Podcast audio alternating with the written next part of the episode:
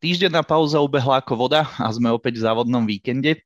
Víta vás Michala Marek, víta vás váš náš DRS podcast, a.k.a. čo nám priniesie Circuit of Americas, čo sa nám to dialo za šialenosti v Japonsku, ktože je to tým novým majstrom sveta a ako dopadne telenovela s rozpočtovým stropom. Tém je viac než dosť, tak štartujeme.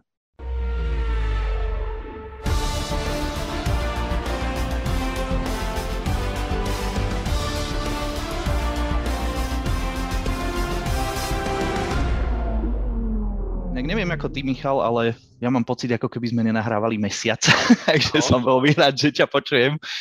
No ale možno, možno mám ten pocit kvôli tomu, že ozaj aj počas tej týždennej pauzy sa o, toho veľa zmenilo, respektíve sa veľa zmenilo teda po tej poslednej veľkej cene. A kto by to bol povedal na začiatku sezóny, že už po veľkej cene Japonska budeme teda poznať meno nového majstra sveta, respektíve teda staronového, teda stáva sa ním Max eh, Verstappen na eh, Red Bulle.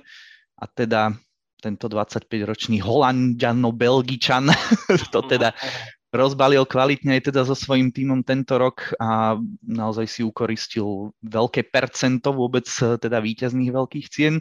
A naozaj ten, tá bodová priepasť o, je teda naozaj značná za druhým miestom, ktoré teda po Japonsku už na miesto Charlesa Leclerca dokonca okupuje Sergio Perez, čo je ozaj ďalšia vec, ktorú by možno začiatkom sezóny málo kto povedal. Ty ako fanúšik Red Bullu, fanúšik Maxa Verstappena, asi snová sezóna? Alebo sa milím, bol by si radšej, keby to bolo také, že vyrovnanejšie a ozaj napäté až do posledného závodu? No určitě jsem nečekal, že ten náskok bude více než 100 bodový už ve velké ceně Japonska. A jsem samozřejmě rád, že Max Verstappen obhájil titul, ale k tomu se dostaneme k dalším segmentu ohledně toho rozpočtového stropu. Jsem, jsem trošku zklamaný, že zrovna Red Bull e, se zachytil v této síti, ale co se týče Maxe Verstappena, jasným způsobem ukázal, že mm, je to mistrovský materiál, jak já, jak já říkám s oblibou a právě trošku s menší oblibou u Leclerca, že on právě tím mistrovským materiálem není, ale Max Verstappen, eh, jako nutno zase podotknout, že i tento druhý jeho titul v kariéře zase proběhl v trošku takových netradičních uh, situacích a okolnostech, podobně jako loni, tak i letos, uh, že slavil titul um, de facto dodatečně a zase díky chybě Leclerca, která ho posunula vlastně uh, do pozice mistra světa díky té, díky té pětisekundové penalizaci. Na druhou stranu Verstappen si to jednoznačně zasloužil. Jezdil si myslím úplně stejně konzistentně a úplně stejně chladnokrevně jako loni. Jasně, e, tentokrát v této sezóně tam bylo vícero chyb, vícero napjatých situacích a vícero e, nezvládnutých nějakých mikrosegmentů v některých závodech. Samozřejmě Sepang je asi, nebo byl asi mm, tou největší, když to řeknu, výkladní skříní chyb, ale i jiných pilotů, nejenom u Verstappena, ale já si myslím, že v letošní sezóně Red Bull dominuje, Verstappen dominuje, jeho, jeho mistrovský titul jde vlastně do kontrastu i s velkým trápením, jak u Hamiltona, samozřejmě u Leclerca a dá se říct, že ty eh, středopolové týmy prostě zatím bohužel nenašli uh, ten recept, aby nějakým způsobem dokázali krást body, ať už Red Bullu nebo Ferrari nebo Mercedesu, takže na druhou stranu tak jako Mercedes v předcházejících letech, tak zkrátka teď Red Bull nejenom, že dominuje, ale, ale umím, umím způsobem nebo umě dokáže vlastně mm, Eh, rýžovat na té, na té situaci, že ostatní týmy eh, se nedokázali nějakým způsobem na ně nalepit a, a proto si myslím, že zaslouženě Max Verstappen teda slaví titul. Hmm. To nalepenie mm, by som možno trochu vypichol, lebo dá sa povedať, že v priebehu tej sezóny naozaj je, je Red Bull až už teraz sa to môže zdať, že až nedostižný, hej, že ako oni v podstate aj celkovo naberajú aj teda tú výkonnosť a hlavne, hlavne aj Max je proste pôsobí ako keby ja neviem, mal 34 rokov a za sebou, ja neviem, už 6-7 titulov a totálne proste kľudný a sústredený a tak ďalej. A je to, je to taká pekná symbióza a hlavne mne sa páči, že okolko je tento titul iný než ten minuloročný. Uh-huh. Hej, že ten minuloročný boj naozaj bol vybičovaný doslova do posledného kola, samozrejme. A tento rok sa to nieslo hlavne v znamení teda dominancie Red Bullu a toho najlepšieho, dá sa povedať, že prispôsobenia a takého najkvalitnejšieho vývoja v rámci teda tých nových pravidiel. Čiže dá sa možno očakávať najbližšie roky, alebo teda povedzme, že do toho, do, tej, do toho konca sezóny 2025 dominancia Red Bullu? Myslíš si, že Max ešte pridá 1, 2, 3 tituly v tejto ére? No tak já věřím, že zaprvé potenciál na to má, schopnosti a mm, vlastně veškerý ten environment kolem sebe a podmínky k tomu má taky. Zajímavým, zajímavým způsobem se na jeho adresu třeba vyjadřil Mika Hekinen, který řekl, že pokud bychom tady měli vidět stejný počet titulů, jaký, jaký má Hamilton u Verstappena, tak Verstappen hmm. bude muset změnit tým v budoucnosti. Já ho vidím jako v vozovkách, teď to řeknu jako fotbalově nebo hokejově, vidím ho jako klubistu, vidím ho, že by mohl v Red Bullu strávit celou svoji kariéru, ale zase na druhou stranu uh, jiné Eh, jiné názory z řad odborníků Formule 1 hovoří o tom, eh, respektive ti lidé, kteří jsou kolem Maxe Verstappena, určitě jste si to všichni fanoušci F1 mohli přečíst, že eh, Verstappen není ten typ člověka, ten typ závodníka nebo sportovce obecně, který by chtěl hromadit tituly ve své vitrínce a nějakým způsobem není jeho primární motivace dorovnat počet titulů, které má Hamilton, po případě Michael Schumacher. A já se toho trošku bojím, protože já i třeba v, v, eh, ve velmi uh, ožahavých uh, rozhovorech s mým otcem jsem ho přesvědčoval, že Max Verstappen překoná oba dva tyto legendární závodníky a bude mít ve své kariéře minimálně devět titulů, ale na druhou stranu samozřejmě ti lidé, kteří Maxe Verstappena znají daleko lépe uh, a osobně, tak není důvod jim nevěřit, pokud, si, pokud, pokud opravdu uh, přijde nějaké takové vyjádření, že Max Verstappen třeba kolem 30 může skončit a může se věnovat něčemu jinému. Protože i de facto on sám to nepřímo řekl, že není že není pro něj e, jakoby ta, ta primární motivace závodit, pokud ne, nebude cítit právě už, už, to, už to sebe uspokojení e, ve, ve, sportovní, ve sportovní e, éře nebo ve sportovní míře. Takže já sám jsem zvědav, jakým způsobem bude pokračovat, ale v nejbližších letech a dokonce vlastně této probíhající éry čekám, že spíše se stenčí ten, ten, ten souboj a stenčí se ten náskok, eh, který si Red Bull vybudoval a myslím si, že Ferrari bude příští rok ještě silnější a Mercedes se přece jenom kapku dotáhne, ale Red Bull pořád bude eh, jedním z těch tří nejsilnějších týmů. Hmm. No čo sa týka toho, toho nejakého dobiehania. Práve ja mám obavy, že Mercedes nie, že sa zlepší len trochu, ale že sa zlepší teda naozaj výrazne a skôr možno Mercedes by mohol byť takým väčším kontenderom Red Bullu, než uh, teda Ferrari bolo uh, tento rok. Ale tak v každom prípade sa uvidia presne mm, to útočenie možno na nejaké tie rekordy v uh, počte majstrovských titulov. Zatiaľ po tom druhom je asi teda ešte predčasné, ale ja osobne, keď sa tak zamyslím nad tým, že vlastne na konci minulej sezóny, ak sa špekulovalo, a ja som sa dosť k tomu názoru vlastne prikláňal, že úplne pokojne sa môže stať, že to bude posledný titul, prvý a posledný titul Maxa Verstappena možno v jeho kariére tak musím povedať, že tento názor si asi budem musieť poopraviť a jednoducho s Maxom minimálne ešte nasledujúce tri sezóny a celkovo aj teda s týmom Red Bull sa bude musieť naozaj veľmi, veľmi, veľmi vážne počítať. Uh-huh. A to obzvlášť aj tým, ako sa posunul Max v rámci svojej jazdeckej výzretosti. Samozrejme, otázka, otázka je, že čo možno jeho tímový parťak, ale tak Sergio Perez určite, keby sa ho niekto pýtal, tak asi by nemal chuť, že ja neviem, v priebehu jedného, dvoch rokov končiť. Myslím si, že Red Bull mu toho ponúka dosť, takže a celko, celkovo sa ukazuje, že im to tento rok, áno, jasne, našli by sme tam určite nejaké fliačky mm. aj na Perezových teda výkonoch, ale myslím si, že v rámci možností to naozaj výrazne klape a najbližšie štyri veľké ceny nám ukážu, že či naozaj Perez sa udrží na tom druhom mieste. Má na to rozhodne všetky predpoklady, aj keď v tejto veľkej cene to nebude mať jednoduché, keďže ho čaká penalizácia na štarte. Ale rozhodne by si tým len a len upevnil teda svoju pozíciu a dokázal by presne to, čo po ňom Red Bull chcel už o, teda aj povedzme tú minulú sezónu, kedy sa ten o, titul v pohári konštruktérov teda nepo, nepodaril. Takže sláva víťazom, sláva Maxovi. No a všetko ostatné už je samozrejme budúcnosť, na ktorú si teda počkáme.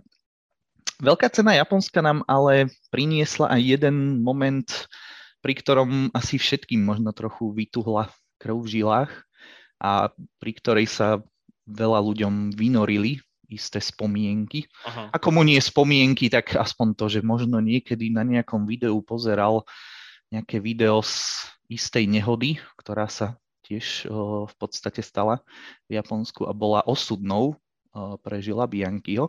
A videli sme niečo podobné v prípade Piera Gaslyho, kedy teda po, pri odpratávaní monopostu Carlosa Sainza sme videli veľmi nebezpečný prejazd okolo Žeriavu.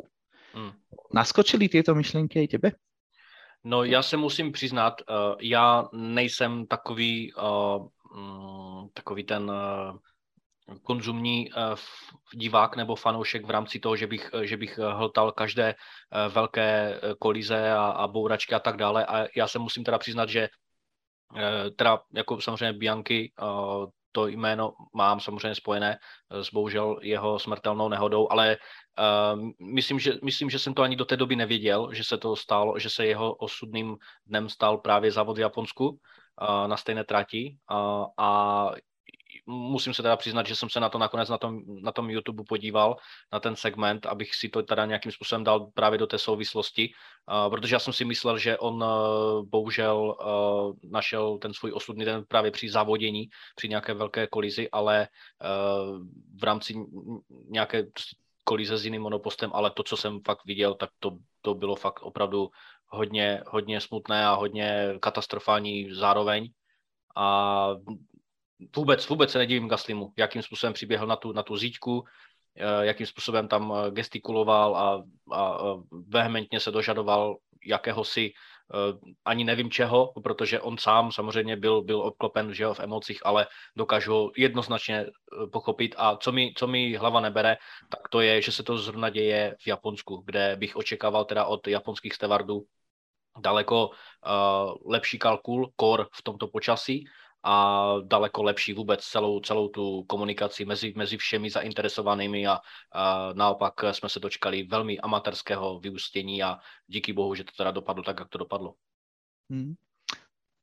Mňa zarážajú niektoré reakcie na to, že vlastne Gasly si za to môže sám, okay. lebo v podstate tam sa, tam sa jemu vyčíta v podstate tá rýchlosť ktorou išiel vlastne v tom momente, ktorá bola teda na úrovni 250 km za hodinu. Uh-huh. Čo mne osobne príde smiešne celkom, lebo v podstate žiadne pravidlo toto nejakým spôsobom nerieši, žiadne pravidlo ani on neporušil a aj napriek tomu, že išiel 250, tak išiel 250 v takom segmente aj napriek tomu katastrofálnemu počasiu, kde si to môžeš dovoliť. Uh-huh. A samozrejme tým, že bol v boxoch, tak v podstate sa čakalo len na neho, dá sa povedať. Hej? Čiže zase možno len k tomuto som mal takú potrebu sa vyjadriť, lebo, lebo veľmi veľa ľudí aj toto rieši, že neprispôsobil svoju jazdu a tak ďalej, že keby išiel 150, tak ja neviem čo, no to už je samo o sebe potom, no tak keby išiel 150 a náhodou, ja neviem, tam dostane aquaplaning, tak neviem, v čom je to lepšie, ako keby ano. išiel 250, ale budíš. Uh, ale v každom, v každom prípade um, niekde musela zlyhať komunikácia. Ono totiž to tieto veci fungujú takým spôsobom, že uh, celkovo stevardi, celkovo veškerá technika nesmie uh, vlastne vstúpiť na trať a dokonca nesmie, nesmie vstúpiť ani do tých priestorov tesne vlastne za bariérami, pokiaľ na to vyslovene nedostanú pokyn, ktorý si medzi sebou dohodnú riaditeľ pretekov a riaditeľ trate, ktorý manažuje vlastne všetkých maršálov. Uh-huh. A teraz môžeme len špekulovať, lebo v podstate FIA začala vlastne vyšetrovanie celého tohoto incidentu a FIA potvrdila, že v podstate to prešetria, takže na výsledky si budeme musieť počkať. Ale kde ty vidíš, že sa mohla, že kde mohol vzniknúť celý tento problém? Bolo to, povedzme, ja neviem, zbrklé jednanie tých maršálov? Mm-hmm. Bola to diskomunikácia v rámci riediteľstva pretekov a nepovšimnutie si uh, povedzme tej pozície jednotlivých pilotů na trati? Mm-hmm. No já osobně asi nejsem zrovna ten, který by to nějakým způsobem měl okomentovat v rámci nějaké odbornosti, to asi ne, ale já souhlasím s tím, co si načal a co si vlastně de facto uh, zvýraznil a to je ta komunikace. Já si myslím, že tady uh, možná i právě to počasí zahralo svou, svou negativní roli v tom smyslu, že, že všichni ti stevardi uh, chtěli všechno nějakým způsobem, uh, možná v dobré víře, uh, příliš moc uspěchat. A, hmm. a, a věřím tomu, že ta miskomunikace v některých, eh, v rámci některých asi mikroinformací nebo takhle eh, vedla k názoru, že rychle se musíme dostat na trať, aby jsme rychle eh, nějakým způsobem mm,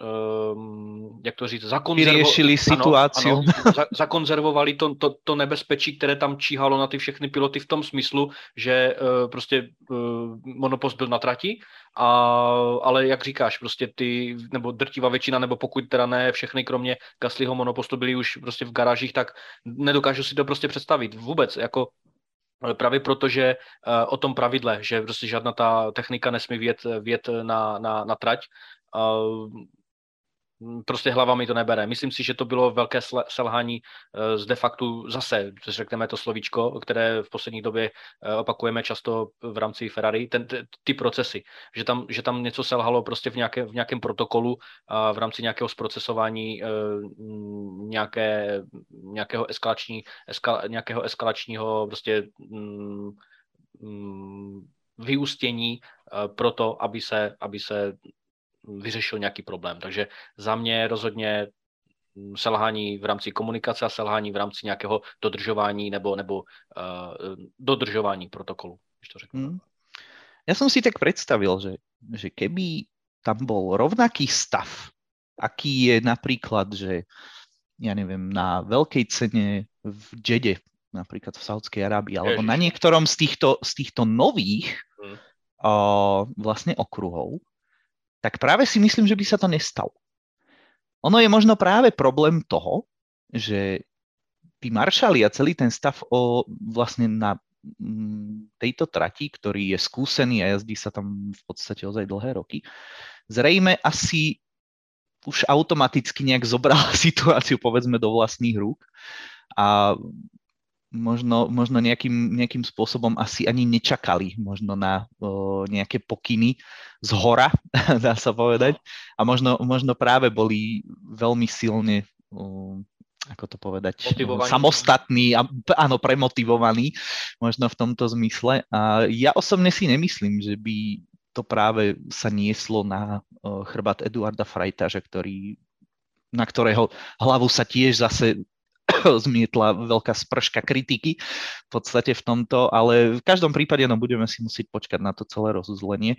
Ale zrejme sa zhodneme, že by sa asi takéto niečo nemalo stávať a že je to veľmi nebezpečné, lebo zase aj ozývajú sa hlasy, že, že však čo, a neviem čo, že robí sa, robí sa z komára somár a neviem, takéto veci.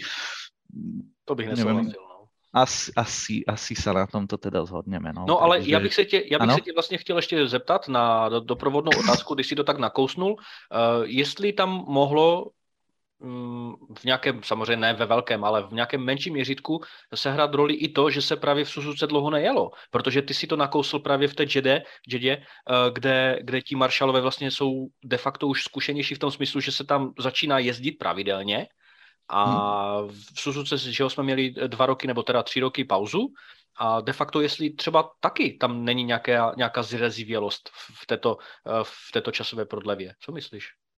Mm, tak v podstate, ako áno, svoju úlohu to tiež dá sa povedať, že môže zohrať, ale stále si myslím, že keby keby tam bol menej skúsený ten stav proste, ktorý nemá, dajme tomu toľko skúsenosti, lebo zase povedzme si na rovinu, tá, tá zostava v podstate tých maršálov, no nemení sa nejakým spôsobom. Tam sa nedostane vyslovene, že nový človek, ale, lebo zober si, na každom preteku Aha. máš v podstate tých maršalov, ja neviem, môže byť 400? A to nefunguje tak, že v podstate každé preteky tam máš stovku nováčikov. Alebo že tiež sa do tohto zapájajú, neviem, mladí ľudia a tak ďalej. Ty potrebuješ nejakú stabilitu v tom. Uh-huh. Aby jednoducho tie procesy a všetko, čo s tými ľuďmi už máte zaužívané, aby jednoducho fungovalo. Lebo keď tam prinesieš, dajme tomu 50 20 nových ľudí a rozhádžeš ich po tej trati, tak na tých jednotlivých sekciách, v tých jednotlivých zákrutách, v tých jednotlivých výbehových zónach a tak ďalej, už zase jednoducho máš človeka, na ktorého v úvodzovkách no musíš dávať pozor. Hej, každému z nás sa stalo, ja neviem, v práci, keď si zaučal nového človeka, no jednoducho nejde ti to tak plynule, ako dajme tomu pri tomto. Nehovoriac o tom, keby si vymenil celý ten stav na nejakom tom úseku trate. Hej, to už je ešte väčší prúser. Uh-huh. Čiže ja v tomto skôr vidím takú tú no takú tú prehnanú aktivitu a to, no veď jasné, vieme, čo máme robiť, OK, stalo sa toto, videli sme to už miliónkrát, jednoducho ideme. Hej? A oni nemajú pri sebe ten lifetime. Áno, tam hore v tých kanceláriách, u frajtáža, u riaditeľa trate, u všetkých týchto ľudí, ktorí sú tam, jednoducho to vidia, vidí to každý, kto má F1 TV, jednoducho na tom lifetimingu to videl, že bacha, ešte gasli, ide z boxov. Uh-huh. Oni to nemajú odkiaľ vidieť. Uh-huh. Oni majú pri sebe jediné, čo majú, sú vysielačky, aj tie nemajú všetci. Takže v takomto prípade ja by som to skôr videl na tomto. A no, otázka je potom, že no vravím, ako dopadne to vyšetrovanie, ako sa k tomu postavia samotní organizátori a činovníci tej konkrétnej trate a teda aké tam budú v podstate dôsledky. Ako tie konkrétne dôsledky, no myslím si, že asi sa úplne že nedozvieme a možno to asi ani nie je nejako mediálne zaujímavé, aby sa hľadalo meno nejakého jedného konkrétneho človeka. Pokiaľ to nebude samozrejme Eduardo Frajtaš, tak to uh-huh. by bola revolúcia. Ale neviem, myslím, myslím si, že to zlyhalo nejakým spôsobom skôr na tomto a asi, asi tam uvidíme, no trošku mm, ten stav povedzme pomenený, alebo prípadne ľudí, ktorí boli možno v nejakej že vyššej funkcii v rámci zostavy teda tých maršalov, tak ich nahradia proste nejaký opäť iní ľudia a bude sa na to ďaleko viacej teda prihliadať. Mm. Takže... No, já jenom bych tomu doplnil krátce, že Bin Sulajem, který vlastně se zdá být, že se snaží nějakým způsobem Formuli 1 posunout zase o několik kroků dopředu ve všech směrech, ať už je to technologie, ať už je to zavodění, ať už je to prestiž, ať už je to i třeba ta bezpečnost a tak dále, nebo vůbec mm. i, i, ta, i, celá ta, mm, i celý ten feeling kolem Formule 1, aby to nebyla nějaká toxická podívaná, ale aby to naopak byla show pro všechny, tak pokud ty jeho slova máme brát vážně, tak si myslím, že tento problém bude řešit s naprostou pečlivostí a s naprostou přísností bez, bez jakého, jakékoliv uh, bez jakékoliv prostě omluvy a, hmm. a všechno se do detailu musí prošetřit a přísným způsobem nastavit ty pravidla tak, aby se nic takového příště nestalo. Absolutně souhlasím a doufám, že to tak aj bude. Jdeme na další téma a to jsou rozpočtové stropy, které se teď momentálně řeší napříč úplně všemi internety.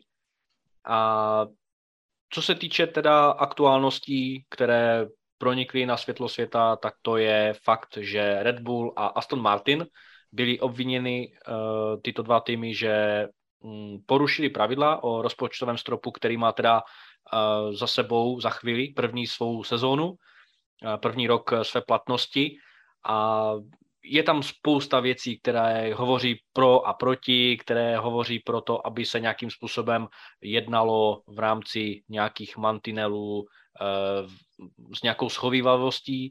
Další hlasy mluví o tom, že se tímto porušením může nastavit nebezpečný precedens.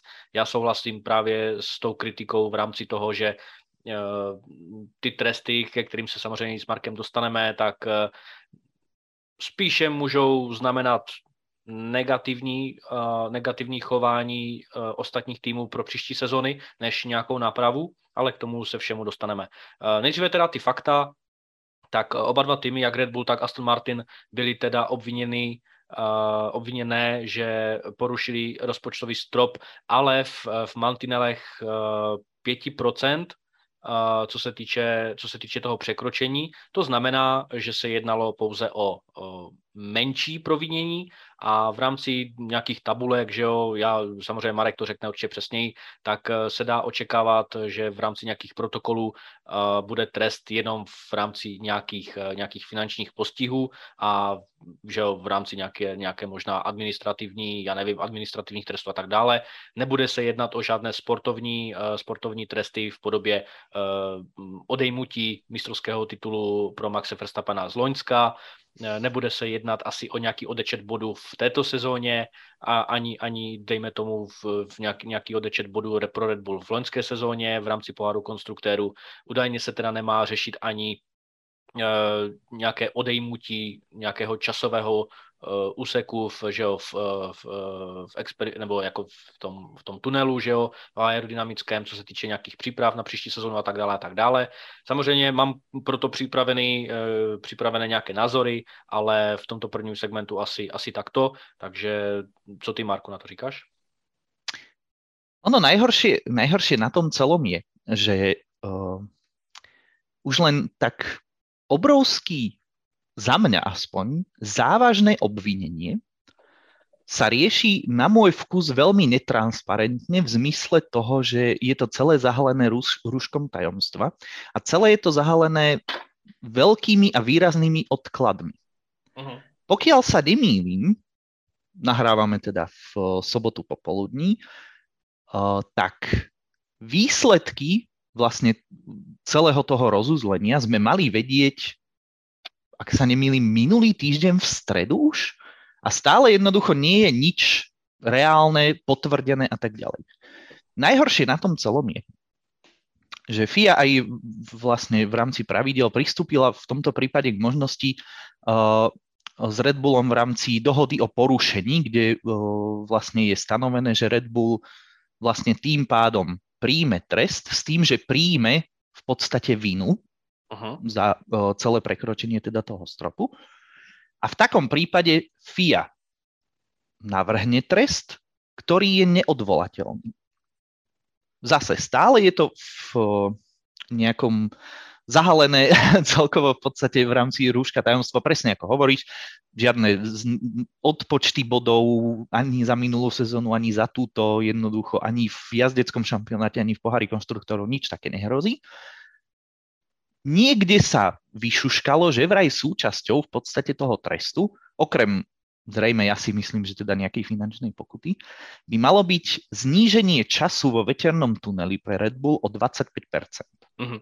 To je zatiaľ v podstate informácia, ktorá nejakým spôsobom išla von.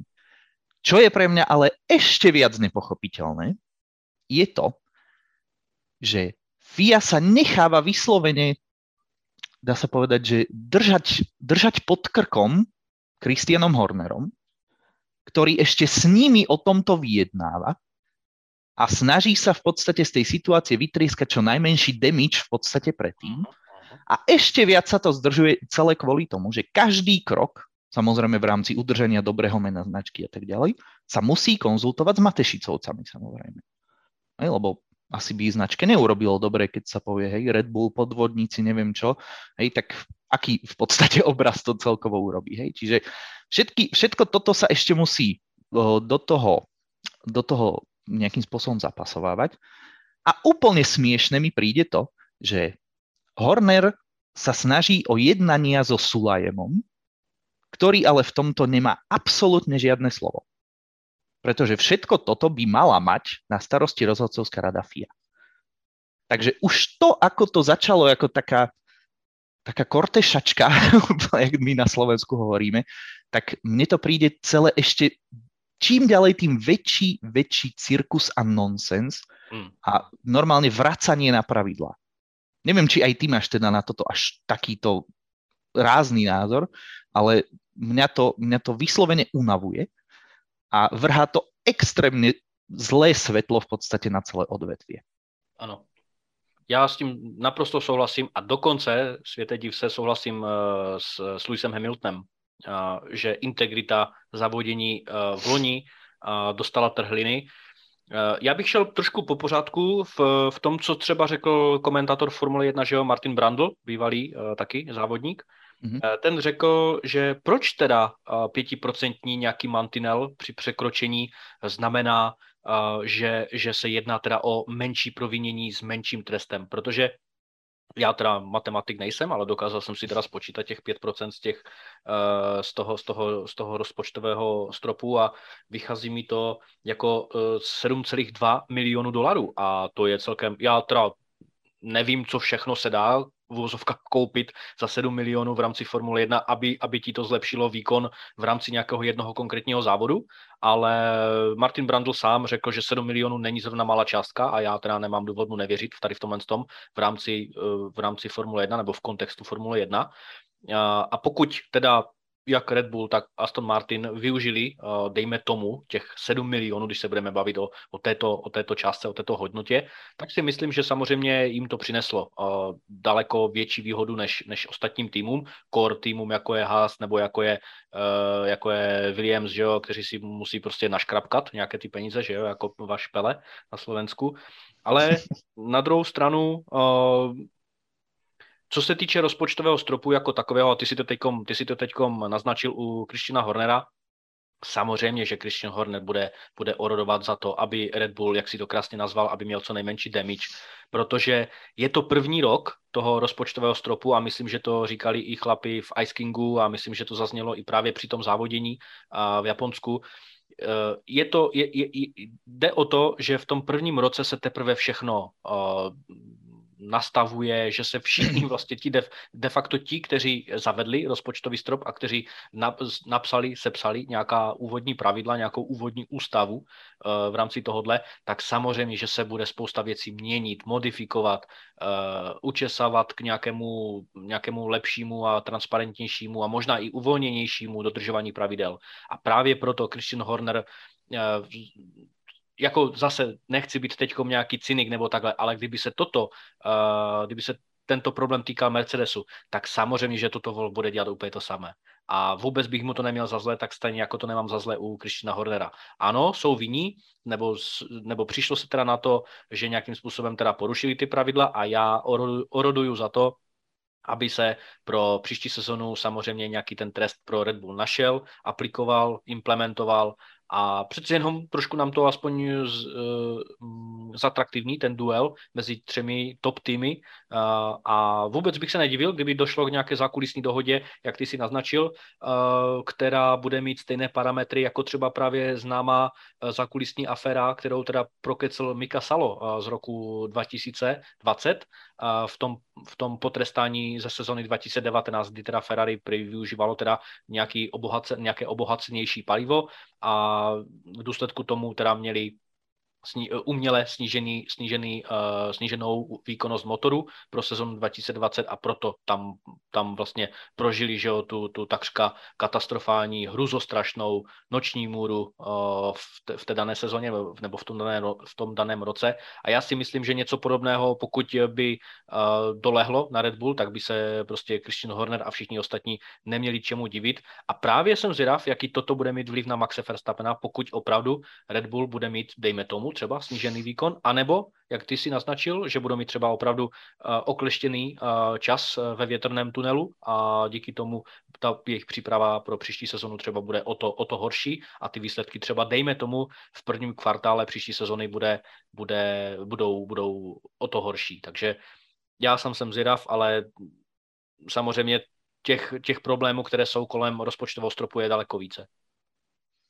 No a myslíš si, že naozaj celá tá situácia vzíde k tomu, že FIA sa k tomu postaví konštruktívne a naozaj prekope a z, viac, povedzme, zjednoznační mm.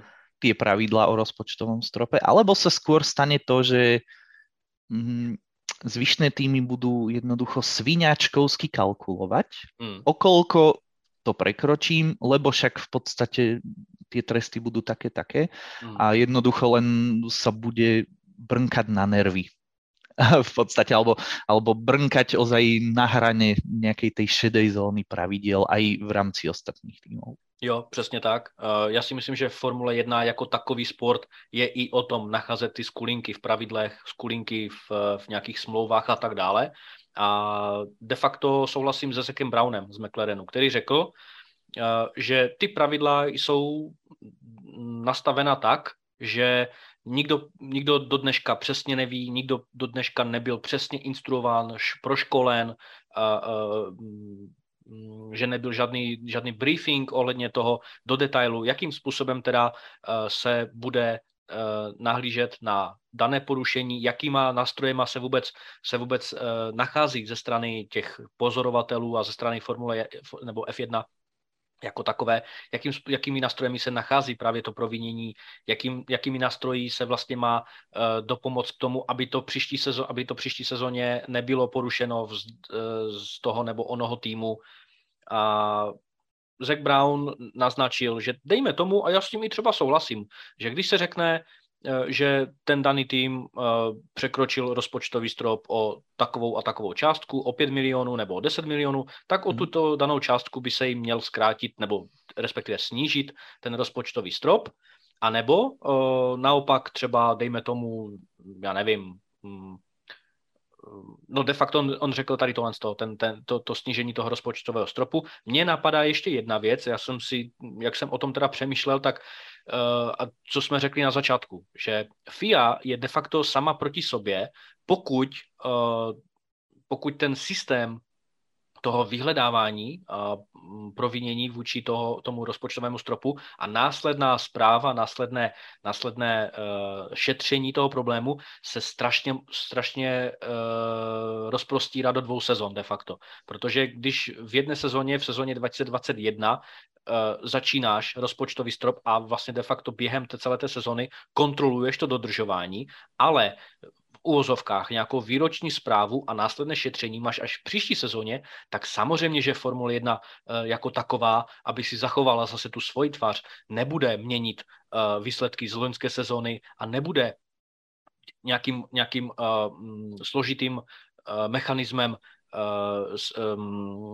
strhávat body v následující sezóně nebo v té probíhající sezóně, protože prostě to by vneslo daleko černější světlo a daleko temnější světlo nebo daleko temnější tkaňku na, na, na FIA a na Formuli více než na ten daný tým, protože mm.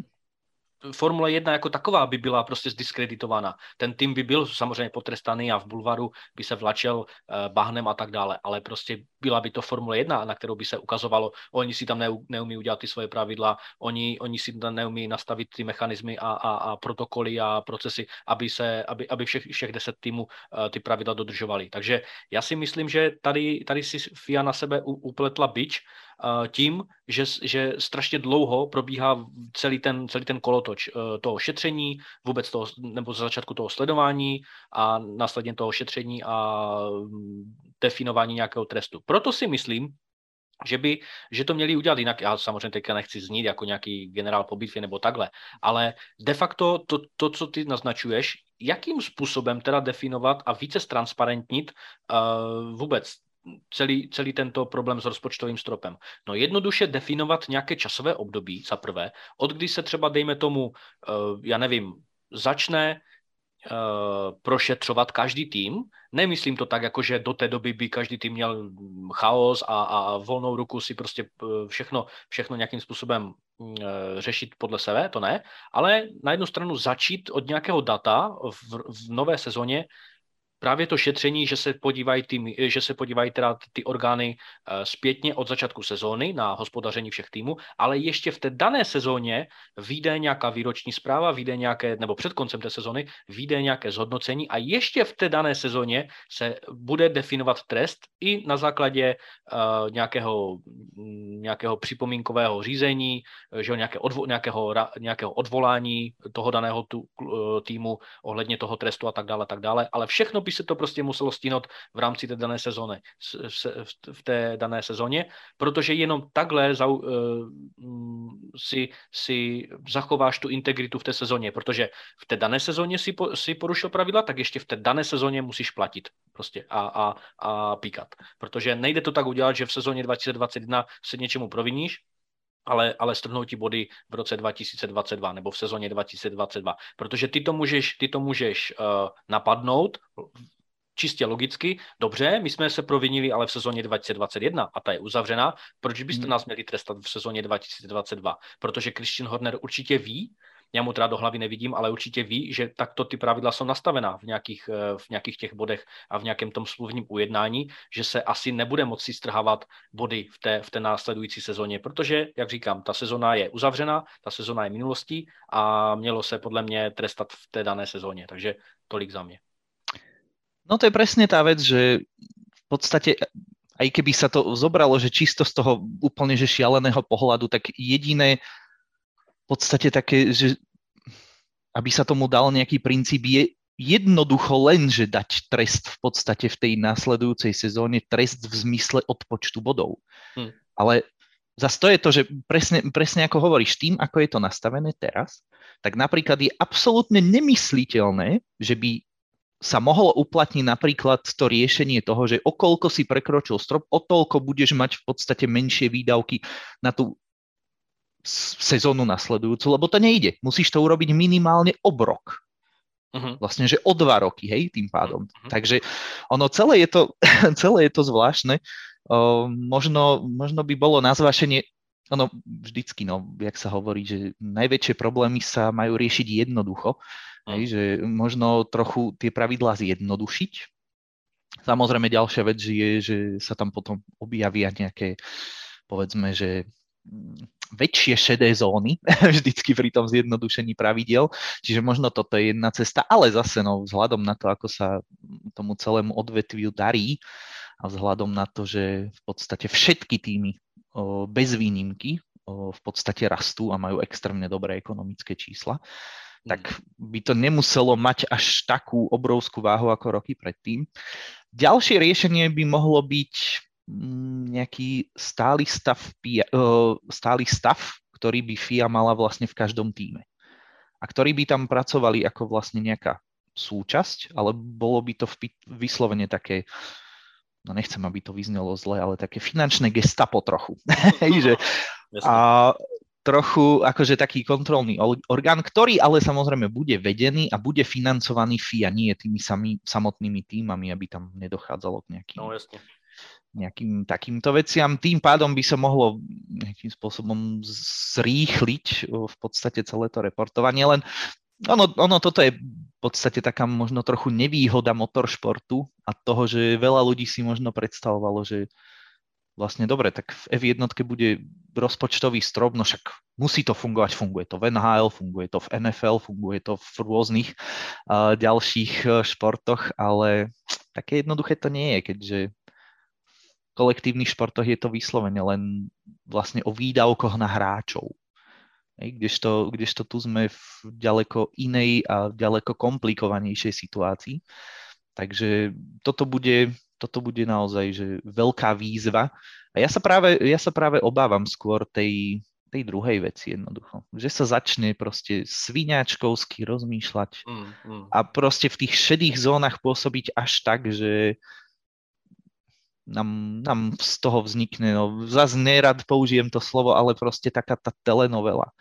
A proste stále takéto sviňačkovské riešenie a hľadanie proste toho, kde čo môžem nejako obísť a proste mm. osrať vyslovene, hej, aby, som, aby som vymačkol, aby som si tam za tých 600-700 tisíc navyše mohol, dajme tomu, poupravovať to krídlo, alebo ja neviem, to zadné krídlo, alebo dajme tomu tie boky podlách a tak ďalej a to vyľaďovanie, to sú všetko stá tisíce, ktoré samozrejme pri inflácii a tomu, že máme toľko veľkých cien a samozrejme pri tej logistike všetkej a iných ešte ďalších výdavkoch, sa to stále rastie, čiže aj tá motivácia v podstate na to je, je obrovská. Samozrejme to, že ozaj zisk každej, ani nie, že desatiny, každej tisíciny stojí proste obrovské peniaze. Takže neviem, v tomto prípade, no ja som vždycky optimista, ale trochu ma ten optimizmus obchádza vzhľadom, vzhľadom na to, ako, ako FIA niekedy, niekedy rieši tieto, tieto problémy, tak neviem, ohľadom, ohľadom rozpočtového stropu si ešte svoje užijeme. A ja no, som veľmi, veľmi zvedavý na reportovanie výdavkov za túto sezónu. No já bych jenom tě doplnil jenom v té šedé zóně. Víš, co to rozhodne? Rozhodne to to, jestli týmy anebo Formule 1, kdo z těchto dvou, kdo z těchto dvou stran má lepší odborníky na legislativu jestli to budou právě ti uh, ve formuli, v týmech Formule 1, jako, jako je Mercedes, jako je Red Bull, jako je Ferrari a další týmy, uh, které mají rozhodně svoje komanda a, a, a celé, celé armády právníků a legislativních odborníků a tak dále. A jestli právě tím řeknou, dobře, tady můžeme porušit toto pravidlo, protože nám to přinese jenom v vozovkách takový trest a, a e, ta value nebo ta přidaná hodnota prostě bude, bude dostatečně dobrá pro to, aby jsme to mohli zkusit a risknout, že to na to hmm. nikdo nepřijde a pokud na to někdo přijde, tak si myslím, že i takhle budeme z obliga, protože prostě nám to přinese větší užitek než škodu, a kterou budeme samozřejmě rozporovat. A, takže, jak říkáš, já souhlasím s tím, že uh, tato první sezona samozřejmě bude určující a bude definující, jakým způsobem se do příštích sezon uh, přenese rozpočtový strop v podobě pravidel.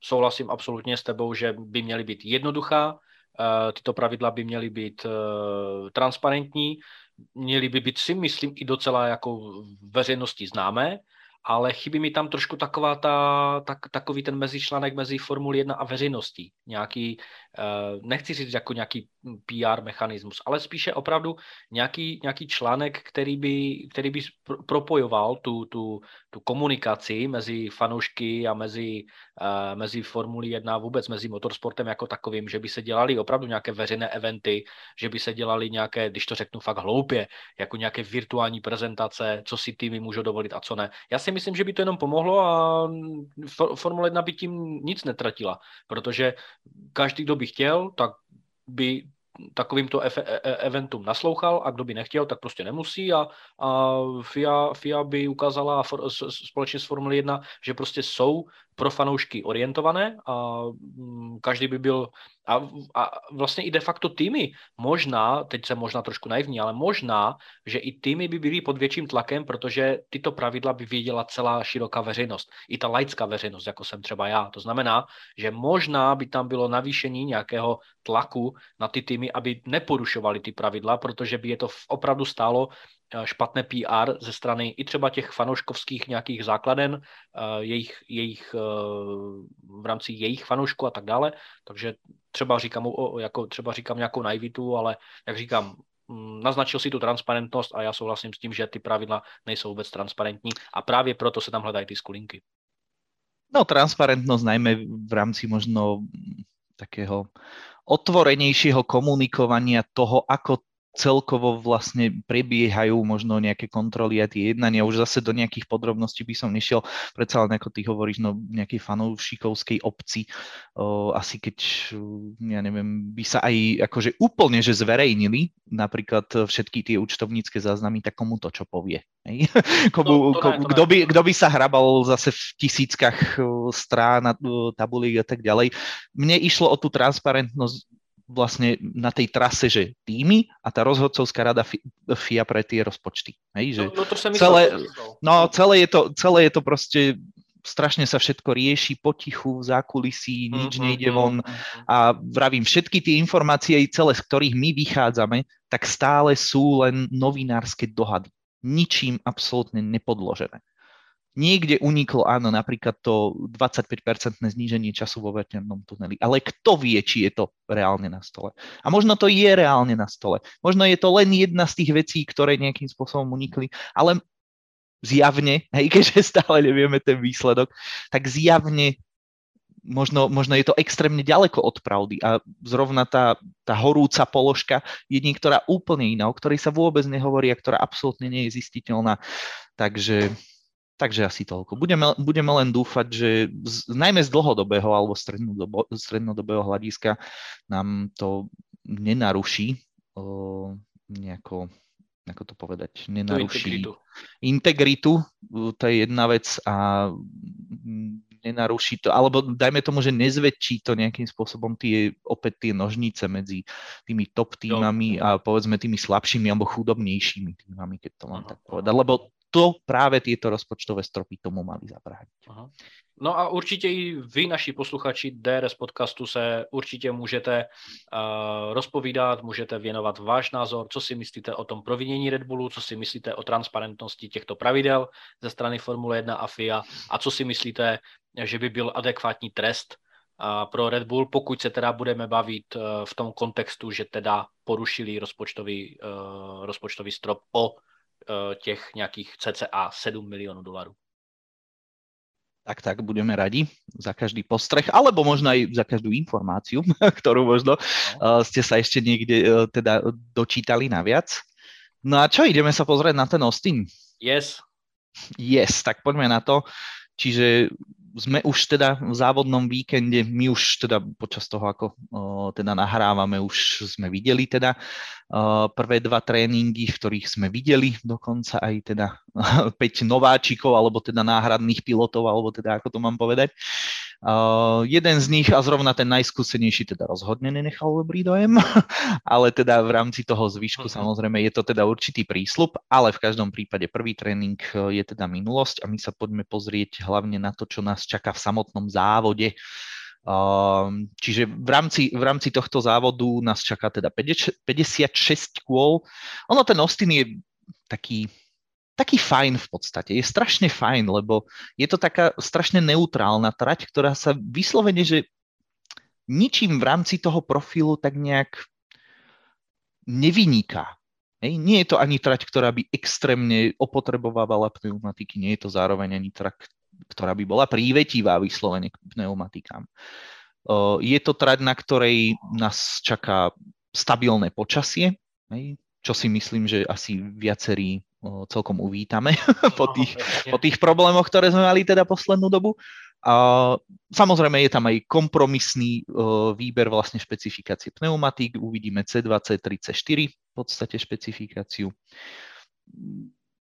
Ja očaká, neočakávam ani nejaké extra drámy v rámci, v rámci povedzme stratégií ja osobne si viem predstaviť to, že by to teoreticky mohlo stačiť v podstate na jeden pit stop. A myslím si, že aj Pirelli mi v tomto myslím celkom dáva za pravdu, takže ono, ono to môže sa zdať také, že možno, možno ľahšie dá, dá sa povedať, že na, na to predikovanie, ale Neviem, máš aj ty taký názor, že, lebo z toho celého, čo dajme tomu, že ja si to takto spájam, tak ja sa neviem zbaviť dojmu, že nás budú čakať tak trochu nezáživné preteky pod taktovkou Red Bullu. Cítiš to rovnako? No tak když se podíváme na ty eh, loňské výsledky, tak eh, je pravda, že eh, Max Verstappen, který zvítězil na této trati loni a se vteřinovým, cca vteřinovým naskokem před Hamiltonem a potom s nějakým 42 vteřinovým naskokem před třetím, tak si myslím, že je tam velký potenciál k tomu, aby si Max Verstappen odjezdil svůj vlastní, nebo svůj vlastní závod, hmm. ale mm, k tomu se potom ještě dostaneme v rámci toho preview, tak já si myslím, že tentokrát by tam i tak samo mohl být nějaký potenciál právě na souboj mezi Red Bullem a Ferrari, mm. a, protože de facto i Carlos Sainz, i Charles Leclerc eh, ukázali, že budou mít rychlost v těchto trénincích. A eh, samotná trať jako taková, ano, opravdu nemůžu více s tebou souhlasit v tom, že bych si opravdu přál konečně normální počasí, bezdešťové počasí, protože si myslím, že toho jsme si užili až, až, až. Uh, závod jako takový na trati Kota si myslím, že jako mě to vždy, mě, mě ten tvar vždycky připomínal Silverstone ve slevě a na druhou stranu skrývá tato trať, kromě teda dvou DRS zón, vlastně všechno, co, co laický fanoušek a co neutrální fanoušek potřebuje a chce. To znamená rychlé pasáže, technické pasáže a jak říkáš, ty pasáže, které, nebo respektive ta trať, která agresivním způsobem zrovna se nechová k pneumatikám a jako věřím tomu, že mm, věřím tomu, že každý tým tady může nějakým způsobem uspět. A jak říkám, v Americe jde vždycky o velkou show, zejména v Texasu, vlastně domově, že jo, co se týče motorsportu ve Spojených státech, takže já se na to hodně těším, na celou tu show, samozřejmě v čele celé show, že jo, Daniel Ricciardo, který zase nezapomněl se trošku zviditelnit, ale jako co mu chudákovi teď komu zbývá, takže na, na druhou stranu se na to těším a doufám, že vyjde počasí a, a věřím, že uvidíme zajímavý závod mezi Red Bullem a Ferrari eh, v těsném závěsu s Mercedesem, ale věřím tentokrát jako v, v, piloty, v, v piloty Ferrari, že rozdělí uh, Verstappena a uh, Sergio Pereze. Hmm. No, možno aj zistíme, že sa spolu trochu rozchádzame na názor toho vývoja. A teda, uh, dobre, tak poďme na toho frajera.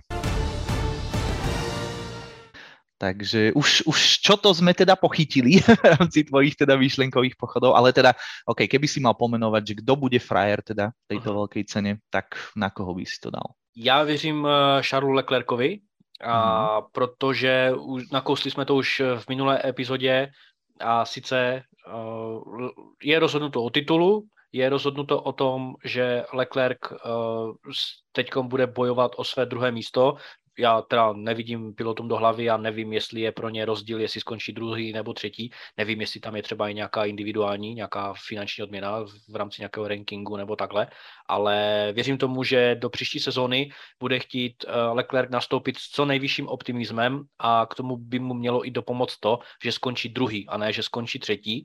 Takže v hmm. tom, v tom velkém souboji s, s Perezem, nebo respektive bude, eh, pro něj bude jednoduché teď se přeorientovat ze souboje s Verstappenem na souboj s Perezem, eh, co se týče toho zbývajícího počtu závodů do mhm. této mm. sezony. A já si myslím, že Leclerc je lepší pilot než Perez, mm. alespoň co se týče nějakého dlouhodobějšího ranu, protože jak, jak Leclerc, tak eh, Sainz dokáží jezdit velmi dobře, kdežto u Pereze, který samozřejmě nějakým záhadným způsobem se teď objevil na druhém místě v, v, v, tabulce pilotu, tak eh, je na něj, nebo jako slycháváme na něm daleko více kritiky a dokáže být v závodech takřka neviditelný, respektive byl v této první polovi, v polovině, v první polovině této sezony, takže já dávám já dávám eh, můj tip na frajera tohoto závodu Leclerca, protože má všechny předpoklady k tomu, aby skončil druhý, aby uh,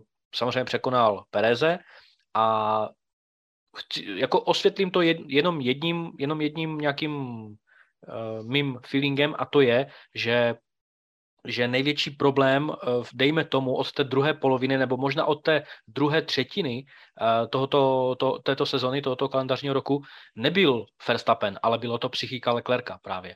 A já si myslím, hmm. že tímto vítězstvím uh, Verstappena v rámci šampionatu si myslím, že uh, z, Lecler, z Leclerca odpadne velká, velká zátěž, co se týče nějakého psychického bloku a myslím si, že po, po zbytek této sezony uvidíme úplně jiného Leclerca, Možná, že to je, mhm. možná, že to je milný odhad, nevím, ale já bych si docela vsadil na to, že uvidíme nového Leclerca, lepšího Leclerca a myslím si, že má veškerý potenciál k tomu, aby to ukázal už právě teďkom eh, ve velké ceně USA a měl by překonat, měl by překonat určitě jak, jak Sainze, tak Pereze. Samozřejmě bude důležitý start, bude důležitá zase ta strategie a vůbec to vedení závodu ze strany Ferrari, pokud ho nějakým způsobem nepodříznou a, a, a nezhatí mu a nesabotujou jeho závody, ať už chtěně nebo nechtěně, ale jak říkám, Leclerc má veškerý předpoklad k tomu, aby skončil druhý, protože věřím tomu, že Red Bull a Verstappen si pojede svůj vlastní závod, ale věřím tomu a chci tomu věřit, že, že Leclerc skončí druhý. S, se, s, eh, nechci říct jako tak s přehledem, jako spíš po, té, eh, po, po takovém eh, stylu zavodění, že ho budeme chválit, že, udělal, že neudělal de facto žádnou chybu, že nám udělal velkou show, že možná udělal jeden, dva nějaké dobré přejížděcí manévry a hmm. věřím tomu, že zkrátka on bude tím druhým pilotem.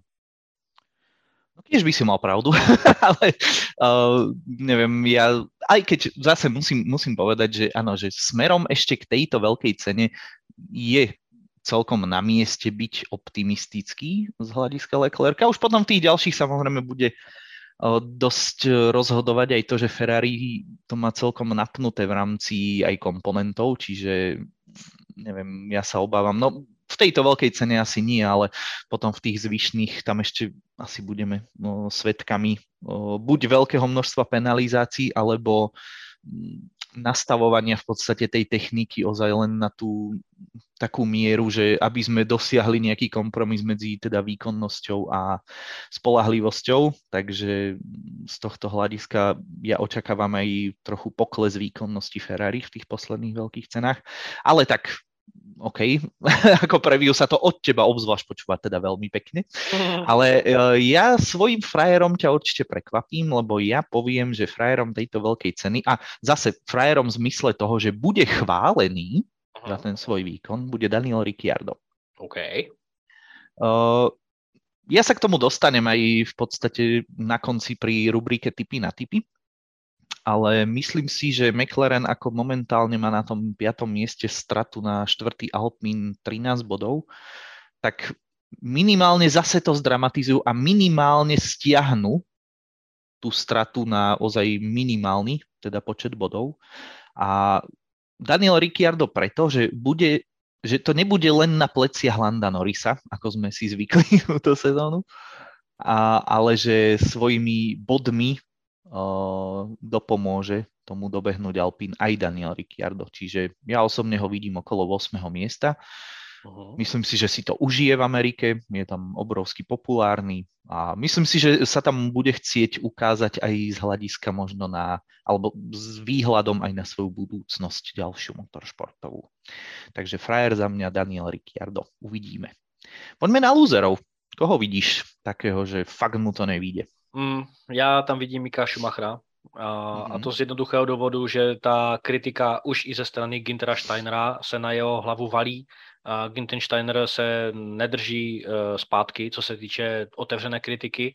Eh, kterou jsme teďka slýchávali de facto týden co týden ohledně, ohledně finanční zátěže, kterou Schumacherovi uh, karamboly, když to tak řeknu, dopadají na Haas, který teda má titulárního sponzora pro, pro příští rok, o tom si můžeme popovídat v příští, sezon, příští epizodě, ale myslím si, že to bude Mick Schumacher, protože zatím ta jeho křivka výkonnosti, kterou jsme mohli vidět uprostřed uh, sezóny ve velké ceně Británie a v Rakousku, kdy eh, zajezdil 8. a 6. místo naprosto famózními výkony, tak prostě ten trend jde zpátky směrem dolů. Uh, v poslední závod v, ja- v Japonsku skončil 17.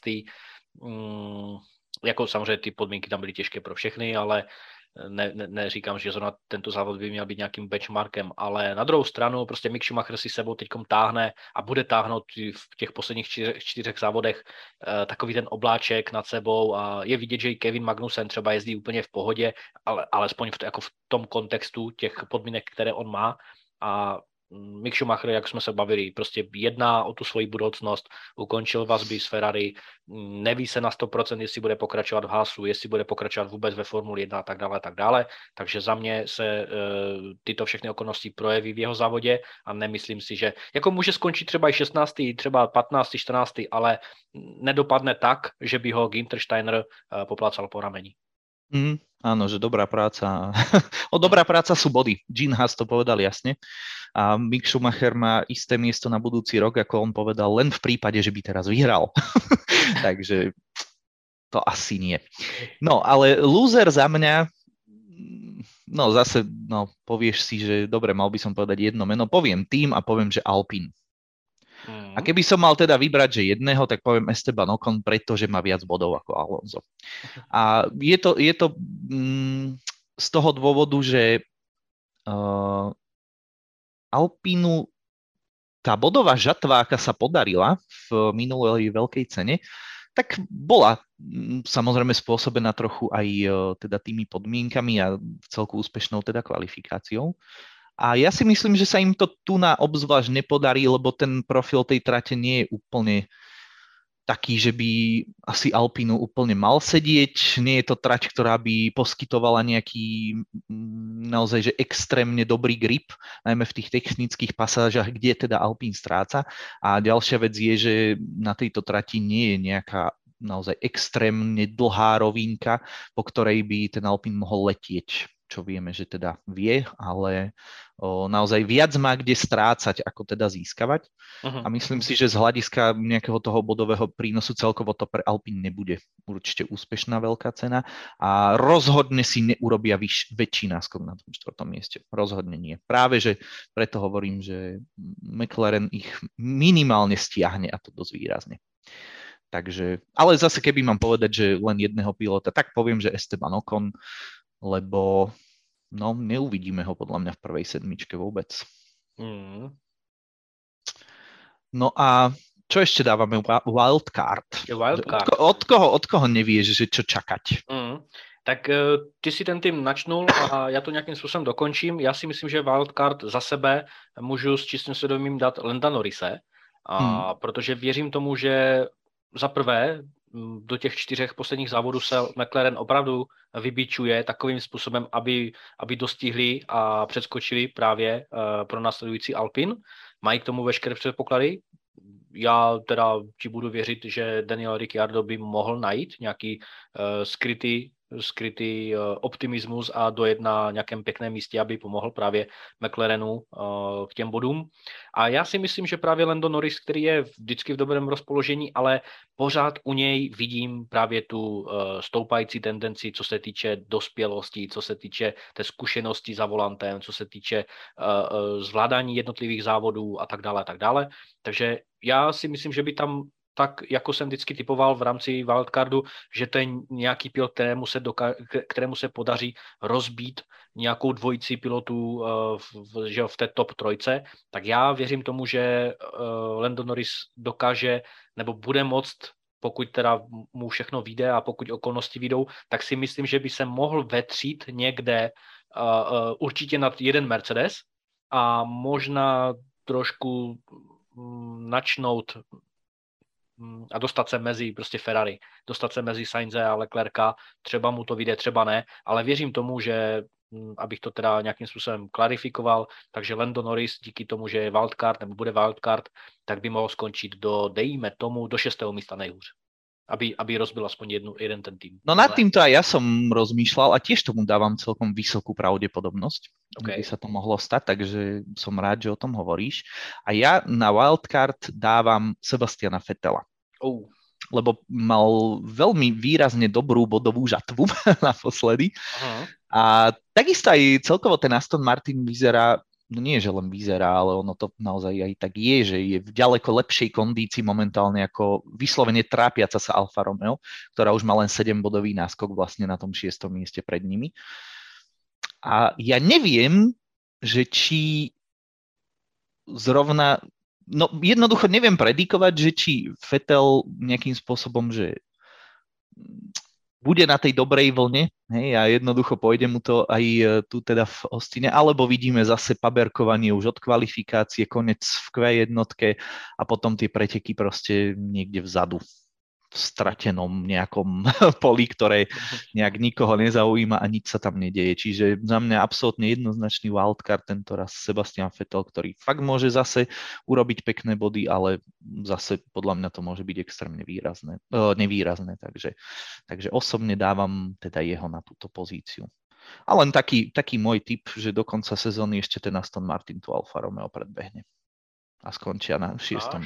Čo zase podľa mňa je také niečo, že by to málo kto asi pred sezónou povedal, ale normálne mi to tak vychádza, že by sa to asi malo stať. Uh-huh. Tak 7 bodíku není žiadna propast, takže jo. A hlavne, a hlavne od začiatku sezóny v podstate mm, Aston Martin je jedným z najúspešnejších tímov z hľadiska naberania výkonnosti, zatiaľ čo Alfa Romeo je suverene najhoršia, dá sa povedať. Im nevychádza absolútne nič v rámci toho vývoja. Uh-huh.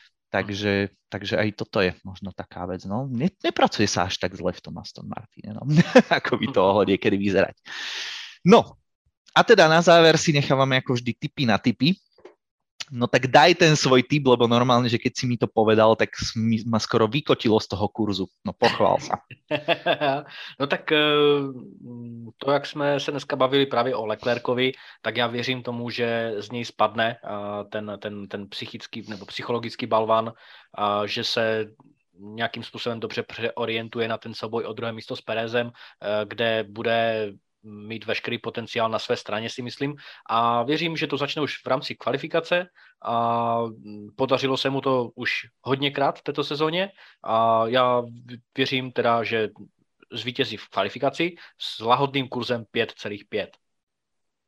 No, tak to je, to je riadna strela kurzová. Ja som bol tento raz teda oveľa konzervatívnejší v rámci kurzov a môj typ je umiestnenie Daniela Ricciarda na bodoch, to znamená prvé až desiate miesto. Uvažoval som aj o takom niečom, že by som dal, že prvé až 8. Uh-huh. Tam dokonca, aby som nevaril z vody, tak tam v podstate je na neho kurz 2,3, že by skončil do 8. Ale budem konzervatívnejší, dám, že umiestní sa teda do 10. s kurzom 1,75, stále si myslím, že celkom dobre typovateľným. Takže nech sa páči, aj tí z vás, ktorí sú odvážnejší, aj tí z vás, ktorí sú možno trošku konzervatívnejší, si teda prídu v rámci typov teda dneska na svoje. Minule sme boli obidvaja odvážni a nevyšlo nám to teda bohovie ako. Ani Cunoda nebol v prvej desiatke, ani Sainz, prv, eh, ani Sainz na pódiu.